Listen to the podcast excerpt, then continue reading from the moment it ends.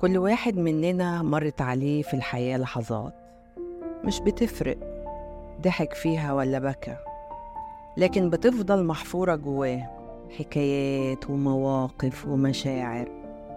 وعشان كل ده طالع من القلب بيمس القلب.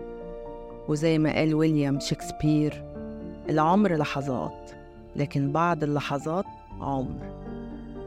تابعوني أنا سحر عبد الرحمن. في بودكاست لحظات.